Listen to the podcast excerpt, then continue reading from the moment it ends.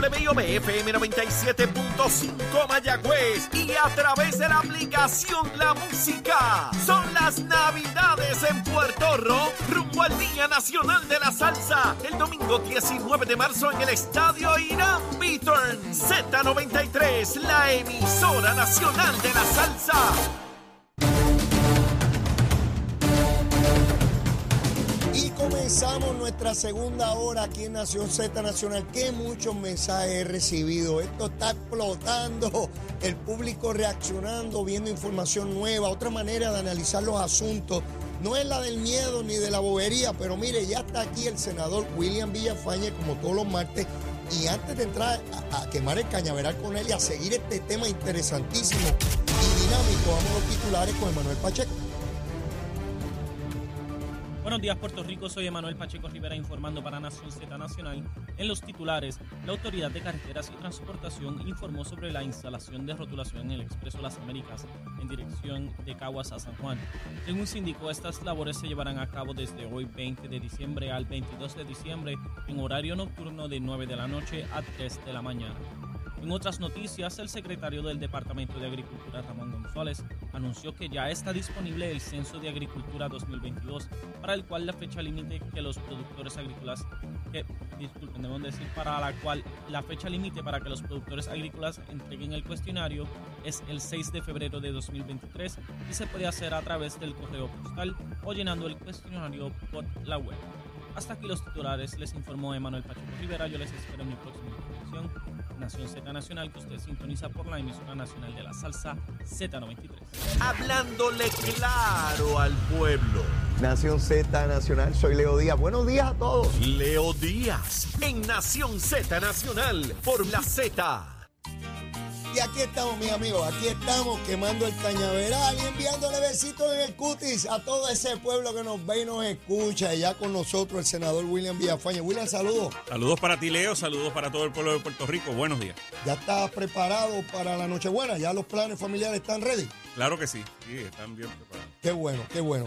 Mira, William, lo primero que quiero discutir contigo es lo que ya anuncia eh, Nidia Velázquez, eh, la, la asignación de 3.700 millones de dólares para Medicaid, que en el quinto año sube a 4.500 millones, un periodo ¿verdad? De, de- de cinco años, eh, y al cabo de ese periodo, pues obra- otra vez la procesión a buscar que, que, que estén los fondos allí. Esto ocurre en la última semana de aprobación de medidas, o sea, hemos llegado ahí, photo finish, a este asunto.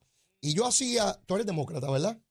Mira, ¿Qué, qué Yo- tú eres? Dame. mira, yo, eh, ¿verdad? Filosóficamente Ajá. eh, soy de tendencia demócrata, pero eh, yo respaldo republicanos y demócratas que apoyen a Puerto Rico y apoyen la estadidad. Yo rechazo totalmente a demócratas y republicanos que le dan la espalda a Puerto Rico en momentos cruciales como fue el de la semana pasada. Y así yo Excelente. no tengo absolutamente Excelente. ningún problema en Excelente. ir a hacer campaña allá con cualquier republicano que le dé la mano a Puerto Rico. Si está con Puerto Rico, tú estás con él. Así mismo. Si nos ayuda en recursos, en estatus para resolver este problema colonial, pues ahí tú estás. Pero a ninguno le voy a dar coba ni le voy a ayudar mientras le dé la espalda a Puerto Rico. Excelente. Así tiene que ser. Ve, a los republicanos y demócratas que empiezan a pelear entre ellos, de que, no, no. Si no nos ayudan, ¿de qué vale que sea republicano o demócrata? Te digo esto porque yo estuve haciendo un balance tempranito hoy en la mañana, cuando leí la noticia sobre el acuerdo, y empecé a ver cuántas cosas se han logrado bajo la administración de Biden y los demócratas. Y me topé con lo siguiente. La asignación que te acabo de señalar, eh, el estatus, que si no es por los demócratas, no se aprueba en, en, porque todos los demócratas le votaron a favor al proyecto 8393. FEMA flexibilizó por primera vez en los Estados Unidos, la primera vez que lejos de reembolso, ahora da, adelanta la mitad de los fondos para obras de infraestructura. Eso nunca se había dado a petición del gobernador Pedro Pierluisi. Ha eliminado burocracia de FEMA para acelerar los trabajos. Eh, designó a la jefa de energía federal para que esté a cargo de la reconstrucción de nuestro sistema eléctrico. Mil millones de dólares que se acaban de asignar para resiliencia en términos de, de, de placas solares y todo este tipo de cosas por la crisis. Cuando yo miro estatus, reconstrucción, ciertamente los demócratas se han votado porque lo- lo- los republicanos lo que han puesto son reparos. De hecho, ya anticipó el nuevo eh, presidente de la Comisión de Recursos Naturales que no va a atender el estatus y si lo atiendes con el ELA. Te dejo por ahí. Y, quiero empezar con, el detalle de que hubo un estudio publicado hace aproximadamente un mes donde se, aún con todas estas asignaciones, se resaltaba que Puerto Rico estaba aproximadamente algunos un poco más de 3 mil dólares por ciudadano eh, por debajo de la comparativa con el resto de los estados. 3 mil por, ciudadano. Eh, cuando tú sacas eso, estamos hablando de 10 mil millones. Uh, sí, sí. O sea, e, eso es aún con todas estas asignaciones, en el mejor momento. Entonces, cuando tú eh, ves estas asignaciones, que recalco, se dan de manera provisional, no estamos hablando de una manera permanente, pues eh, eh, ahí pues, tú te preguntas, ¿verdad? ¿Cómo podemos lograr que esto sea permanente? Mira, bajo la estadía. Porque fuera de eso es que que los planetas se alineen y hayan gobiernos amigos en Puerto Rico y en Casablanca y en el Congreso. Y es bien, bien complicado lograr que todo eso caiga eh, en una misma, en un mismo cuatrenio. este, y, entonces, pues sabe Dios cuándo volvamos a tener, ¿verdad? En Fortaleza, Casablanca y el Congreso, eh, ese, e, esa, todo el mundo en la misma página de ayudar a Puerto Rico. Eh, y, y, eso es lo que nos trae a la mesa, de verdad, de que tenemos nosotros ahora que trabajar para lograr que dentro de cinco años, cuando se venzan nuevamente estos fondos de Medicaid, pues tengamos la certeza de que esos fondos van a estar ahí y no que dependa de las plegarias de muchos y de tener todos que ir nuevamente al Congreso de rodillas con las manos abiertas a mendigar lo que, lo que sobre. Eso no es, no puede ser. Y, eso va a pasar con el Medicaid, va a pasar con los fondos de eh, el Child Tax Credit, el Earned Income Tax Credit, que se vencen dentro de 10 años. Eh, y va a pasar con múltiples otros. Ahora mismo está en boga, por ejemplo, los, los dineros del SSI, que era un compromiso de la administración Biden que no ha sido cumplido eh, y que significarían 2.3 billones de dólares más para Puerto Rico y particularmente nuestra población de adultos mayores y, con diversidad funcional. Así que eh, tenemos nosotros que seguir dando la lucha para lograr que estos recursos que emanan eh, principalmente del poder político que adquieren los puertorriqueños y en esta ocasión de manera indirecta con los puertorriqueños que votan en la Florida, que votan en Nueva York y que votan en el resto de los estados.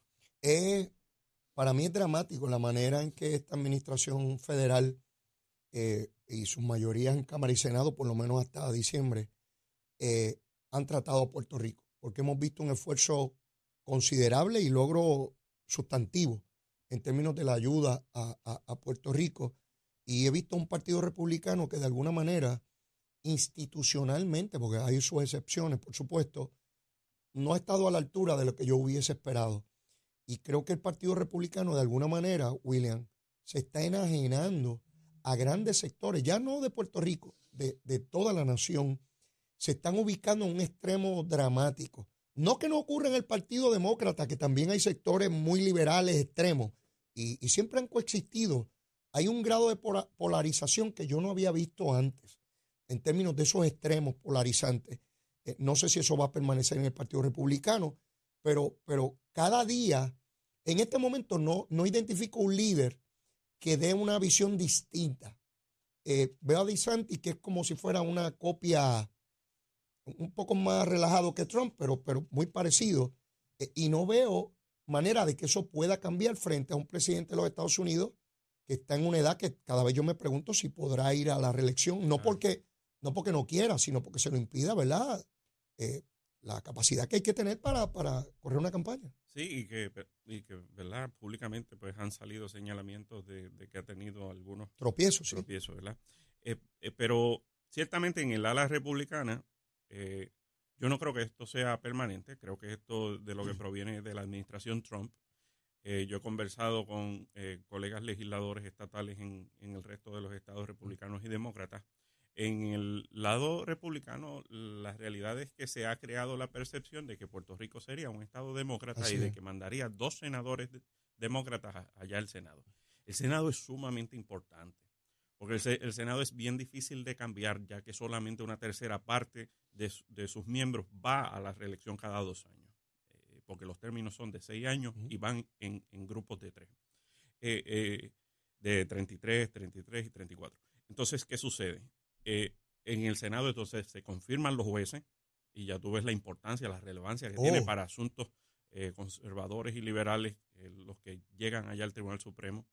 Entonces, eh, los republicanos temen que Puerto Rico envíe dos senadores demócratas, entonces pierdan el control de manera prolongada en el Senado y pierdan entonces a su vez el control en el Supremo Federal.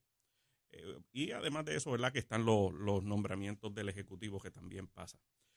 Y, y- y los nombramientos de la Judicatura en todos los, los circuitos y distritos de, a nivel federal. Esto entonces le da una gran preocupación porque el mensaje eh, que, que llevó Trump particularmente, pues fue ese, de que Puerto Rico no sería eh, republicano cuando en esencia Puerto Rico lo que se ha convertido en una jurisdicción que no quiere saber de Trump por, por, por las posiciones que él asumió eh, contra Puerto Rico. Pero tú verás eh, en el pasado cuando tú pasas, cuando tú revisas, hubo, hubo también muchas asignaciones a Puerto Rico, hubo también muchas ayudas, hubo respaldo. Todos los expresidentes y candidatos a la presidencia republicana apoyaban la estadía para Puerto Rico. Este, cuando tú miras y el retrato eh, filosófico de Puerto Rico, eh, Puerto Rico es de tendencia conservadora Ujú. en, términos sociales es de tendencia conservadora. Es más liberal en términos económicos, pero socialmente es, es más conservador que muchísimos de los estados. Entonces, eh, en el caso de, ¿verdad? De, de- de qué será en el futuro, bueno, ahora todavía se prevé una contienda fuerte entre candidatos como Trump y DeSantis. Ujú. DeSantis pues no ha asumido unas posiciones críticas en torno a Puerto Rico. Recuerda que tiene una población fuerte de puertorriqueños en la Florida Central. Eh, Pence, por el otro lado, pues, Pence respalda la estadidad para Puerto Rico. Lo ha manifestado públicamente, lo sostiene y, y es un candidato ¿verdad? mucho más eh, eh, moderado. Lo que pasa es que la fuerza electoral que se prevé para estas próximas primarias presidenciales en partidos republicanos, pues se concentran en DeSantis y, en Trump en estos momentos. Eh, planteas algo sobre eh, las ideologías y quiero traer a la atención, Rafael Tatito Hernández, presidente de la Cámara, estuvo más temprano en entrevista con Saudi Rivera, Jorge Suárez y Eddie López en Nación Z. Fue una entrevista muy extensa, me, me gustó mucho, se habló de muchas cosas, pero la más que quiero destacar para propósito de lo que estamos hablando en este momento, Tatito dijo, mire, esto ha cambiado mucho en los últimos años la visión esta tradicional de que yo soy popular y estado librista o estadista y PNP o independentista y pipiolo, eso se ha roto totalmente. Lo que yo escucho en la calle es que soy estadista pero no PNP, estado librista pero no popular, independentista pero no del PIB. Eh, personas que votan por partidos que son eh, de ambiente o religiosos. Eh, se empieza a segregar eh, lo que es la composición de la, de- la demografía política en Puerto Rico y, planteaba, mire, en el Partido Popular yo he hecho el siguiente experimento e invitaba a, a los compañeros al experimento y les dijo, mire, yo como popular le pregunto, ven acá, ¿y si bajo el ELA tú cogerías a los representantes federales? Sí. ¿Y bajo el ELA tú cogerías senadores federales? Sí, seguro. ¿Y bajo el ELA tú quieres el voto presidencial? Sí, seguro. Y Tatito decía, es un estadista, es un estadista, pero le decía muerto de la risa. La verdad. ¿verdad? Y entonces decía, eh, de los independentistas igual, este, y, y tú y yo sabemos que eso es así. Lo que pasa es que nunca yo había escuchado a un líder del Partido Popular en funciones, no después que renuncian o después que los derrotan. Después que los derrotan, ya mismo abate a, a Acevedo Vilá diciendo que por otro lado. Pero es que en funciones, presidiendo la Cámara, haciendo un señalamiento como ese, ¿por qué tú crees que Tatito llega a decirlo con esa, con esa convicción? Porque es evidente en las pasadas elecciones que más de 100 mil populares votaron por la estadidad. Si más de 100 mil, estamos hablando entre una cuarta, una, una tercera, parte del electorado que votó por el Partido Popular en las pasadas elecciones, votó por la estadidad. Y, y esto, ¿verdad? Eh, han, han roto con el miedo tradicional. Así es. ¿verdad? Que- Porque estamos- tenemos que reconocer de dónde viene todo esto. Que por muchas décadas pues se vendía eh, una imagen de que la estadía era mala, de que se perdía esto, se perdía lo otro. Entonces, con el pasar del tiempo, la gente ha ido entendiendo que eso no era cierto. Y dicen que yo no voy a dejar de seguir hablando español. basta con ir hablando. Tú sabes, y, y pues, que Puerto Rico, le decimos el municipio 79, imagínate tú. Eh, y eso pasó con los cubanos cuando iban a Jayalía, y pero que esto es Cuba. Y, y así sucesivamente. Y, y, según va pasando el tiempo, ya esto es una tendencia. Entonces, eh, lo que está plasmando, ¿verdad? Al contestar esa pregunta, lo que está plasmando es precisamente lo que está ocurriendo con miles de puertorriqueños que por muchos años recibieron esa eh, eso que le inculcaban de que la estabilidad no era buena, que era mala para Puerto Rico y, que íbamos a dejar de ser nosotros. este, y entonces pues han ido abriendo los ojos, no solamente por el discurso político que aquí tenemos todos los días, sino por lo que ocurre a nivel nacional con decisiones del Tribunal Supremo, con posiciones de la Casa Blanca, con las determinaciones y las leyes que nos aprueban en el Congreso, con la existencia de la Junta de Supervisión Fiscal, con la quiebra de Lela, etcétera. Y acá pues yo que yo les he dicho, mira, si quieren no hay problema, le ponemos al Estado, le ponemos Estado Libre Asociado, el Estado Libre Asociado de Puerto Rico. Nos vamos a seguir llamando igual la constitución, dejamos la misma constitución, la misma, no la cambiamos, la dejamos también. Eh, eh, eh, este, puedes seguir hablando español, puedes seguir viviendo en tu casa, todo, todo, no, no te cambiamos nada de eso, pero los derechos de votar entonces por el congresista, por el senador, por el presidente, de poder aspirar a ello, de poder tener igual poder y facultad que el resto de nuestros hermanos en, en el resto de los estados, pues eso es sumamente necesario, es importante y en estos tiempos la gente lo entiende.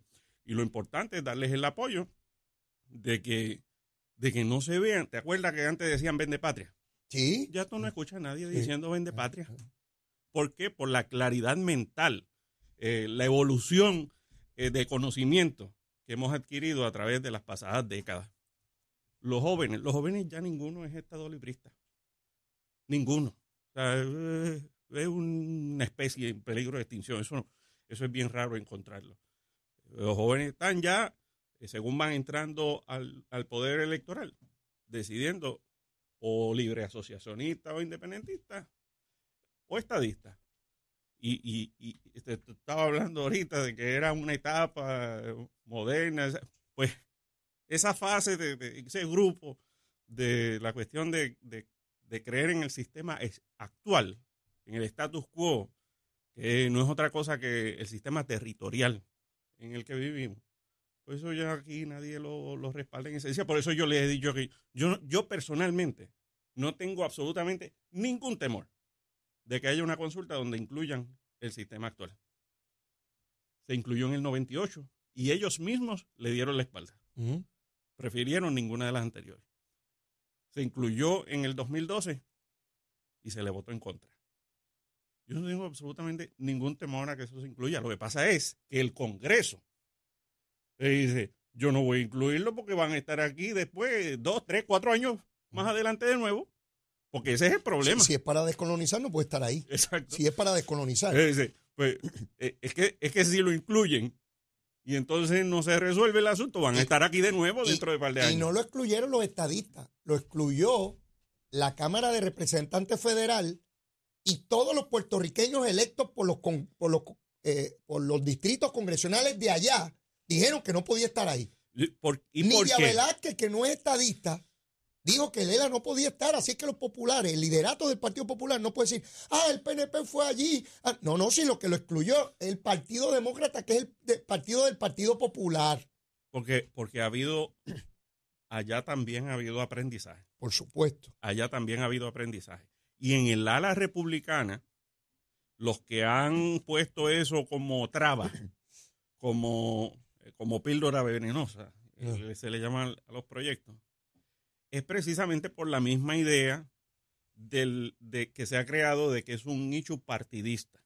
Sí. Es un nicho de, de si, si, permito la entrada de este grupo, voy a perder eh, la oportunidad de dominar las cámaras legislativas. Mira, Bob Menéndez, que es senador federal por New Jersey, de extracción cubana.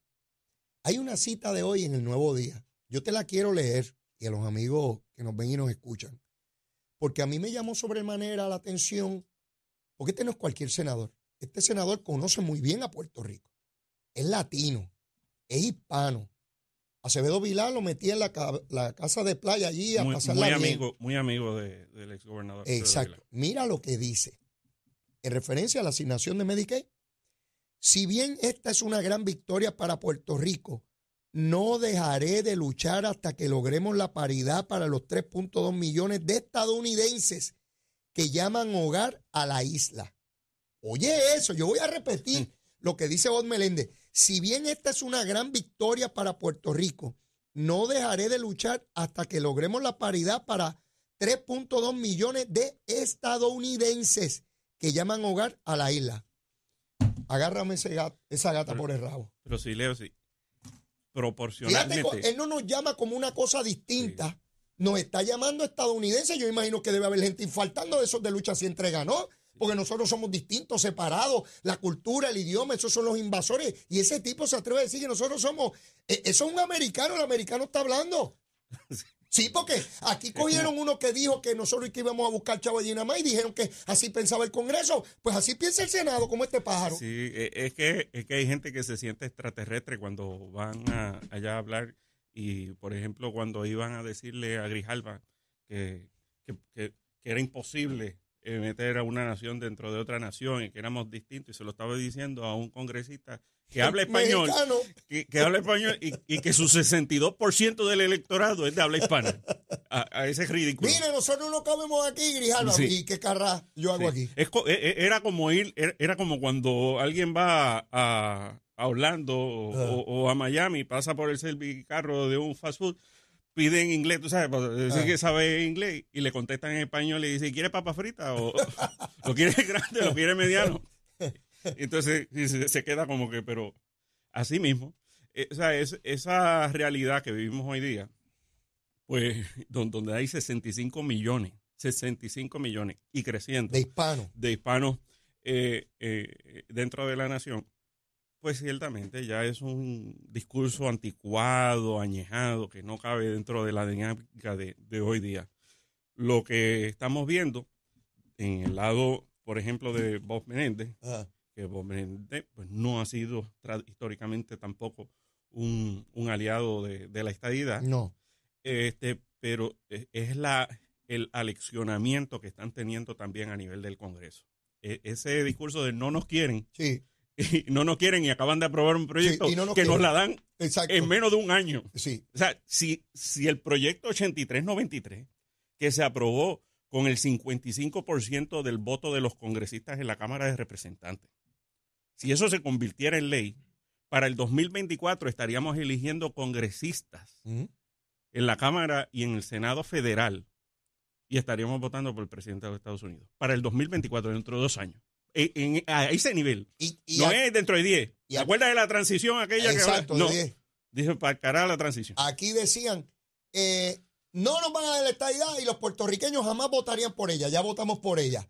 Y ya la están ofreciendo. Eh, tiene que ser autoejecutable. Pues también el proyecto es autoejecutable. Y salieron corriendo, que de hecho Eduardo Batia en su columna de fin de semana dice, a los populares que durante 20 años han puesto en su plataforma que querían una consulta y que fuera no territorial ni colonial, se la acaban de poner en las manos y salieron huyendo. Claro. A esos no los respeto. Dice Eduardo Batia, que fue presidente del Senado, que fue director de Prafa, que ha sido dirigente del Partido Popular. Pero ahí está Acevedo Vilá, ahí está Rafael Cox Salomar, ahí está Luis Raúl Torres, ahí está el alcalde de Hormiguero. O sea, ya esto empieza a resquebrajarse. Hay la fisura en la represa, no hay quien, no hay quien pare esto. Tú decías ahorita una palabra que me llamó la atención, la voy a acuñar. Hay una tendencia. Oh, sí. Es como con, con las elecciones que llega un momento, cierta hora dice, la tendencia es clara. Todavía no tenemos el resultado final, pero ya lo anticipamos. La tendencia es hacia dónde se mueve esto. Y es evidente que es hacia la igualdad, no es hacia otro lado. La discusión aquí es hacia allá. Eso, eso mismo yo hablo con los, ¿verdad? Con, los políticos a nivel eh, de, de los estados, que yo digo, I know it, it is a matter of time. Exacto, es cuestión de tiempo. I'm sure of it. Eh, eh, exacto, es cuestión de tiempo, estoy seguro de que eso va a pasar, pero necesitamos más voces que ayuden a acelerar que eso ocurra, que a, a acelerar, ¿verdad? Que esos planetas se alineen y de que por fin entonces este, acabar con ese sistema an- antidemo- eh, antidemocrático. Y, y a los hermanos puertorriqueños que están en transición, Mm. como digo, como digo yo, y no a manera de burla, sino eh, eh, en, la, en la política particularmente, es importante, ¿verdad?, abrir los ojos cuando las cosas no funcionan, cuando las cosas están mal, porque no nos podemos quedar eh, en, lo mismo. Y parte de ello es cuando se emite el voto. Eh, y los pueblos lo hacen, pero sé que hay mucha gente que por muchos años, mucho tiempo fueron adoctrinados. Y, y, y, eso no, está, no es que está mal, sino que lo que está bien es aceptarle que hay algo mejor. Y, y sé que hay sobre 100.000 populares en esa dirección que muchos de ellos han dicho pues, que, no se atreven a votar por el PNP. Por razones históricas también y de campañas políticas. Y, yo lo entiendo. Pero, pero yo los invito a que observen y me digan eh, qué legislador que no sea del Partido Nuevo Progresista ha hecho algo allí por la estadía. Que no sea obstruir proyectos en pro de, la, de lograr esa igualdad. William, dos cosas antes de irme a la pausa rapidito. Una, el jueves a las 9 de la mañana en este programa va a estar el doctor Ricardo Rosselló Nevares, ex gobernador de Puerto Rico, nos va a repasar todo lo que ha ocurrido en términos de estatus y, dónde vamos al cabo de los dos años de este cuatrenio. Quiero que estén toditos ahí, que nadie se pierda el programa. Y segundo, ve pensando en tu recomendación de almuerzo. Tan pronto regresemos de la pausa. Llévatela, chero. Buenos días, Puerto Rico. Soy Emanuel Pacheco Rivera con la información sobre el tránsito. Ya ha comenzado a reducir el tapón en la gran mayoría de las carreteras principales del área metropolitana. Sin embargo, la autopista José de Diego se mantiene ligeramente congestionada desde Bucanán hasta el área de Atorrey en la salida hacia el Expreso Las Américas. Igualmente en la carretera número 2 en el cruce de la Virgencita y en Candelaria en Toa Baja y más adelante entre Santa Rosa y Caparra la 165 entre Cataño y Guaynabo en la intersección con la PR22, así como algunos tramos de la 176, 177 y la 199 en Cupey. Además, la autopista Luisa Ferré entre Montelledra y la zona del Centro Médico en Río Piedras y más al sur en Caguas. Ahora pasamos con la información del tiempo. El Servicio Nacional de Meteorología pronostica nubosidad y aguaceros generalizados en la isla en la medida en que una banda de humedad entra a la región. La brisa marina promoverá algunos aguaceros a través del interior y suroeste de Puerto Rico durante la tarde.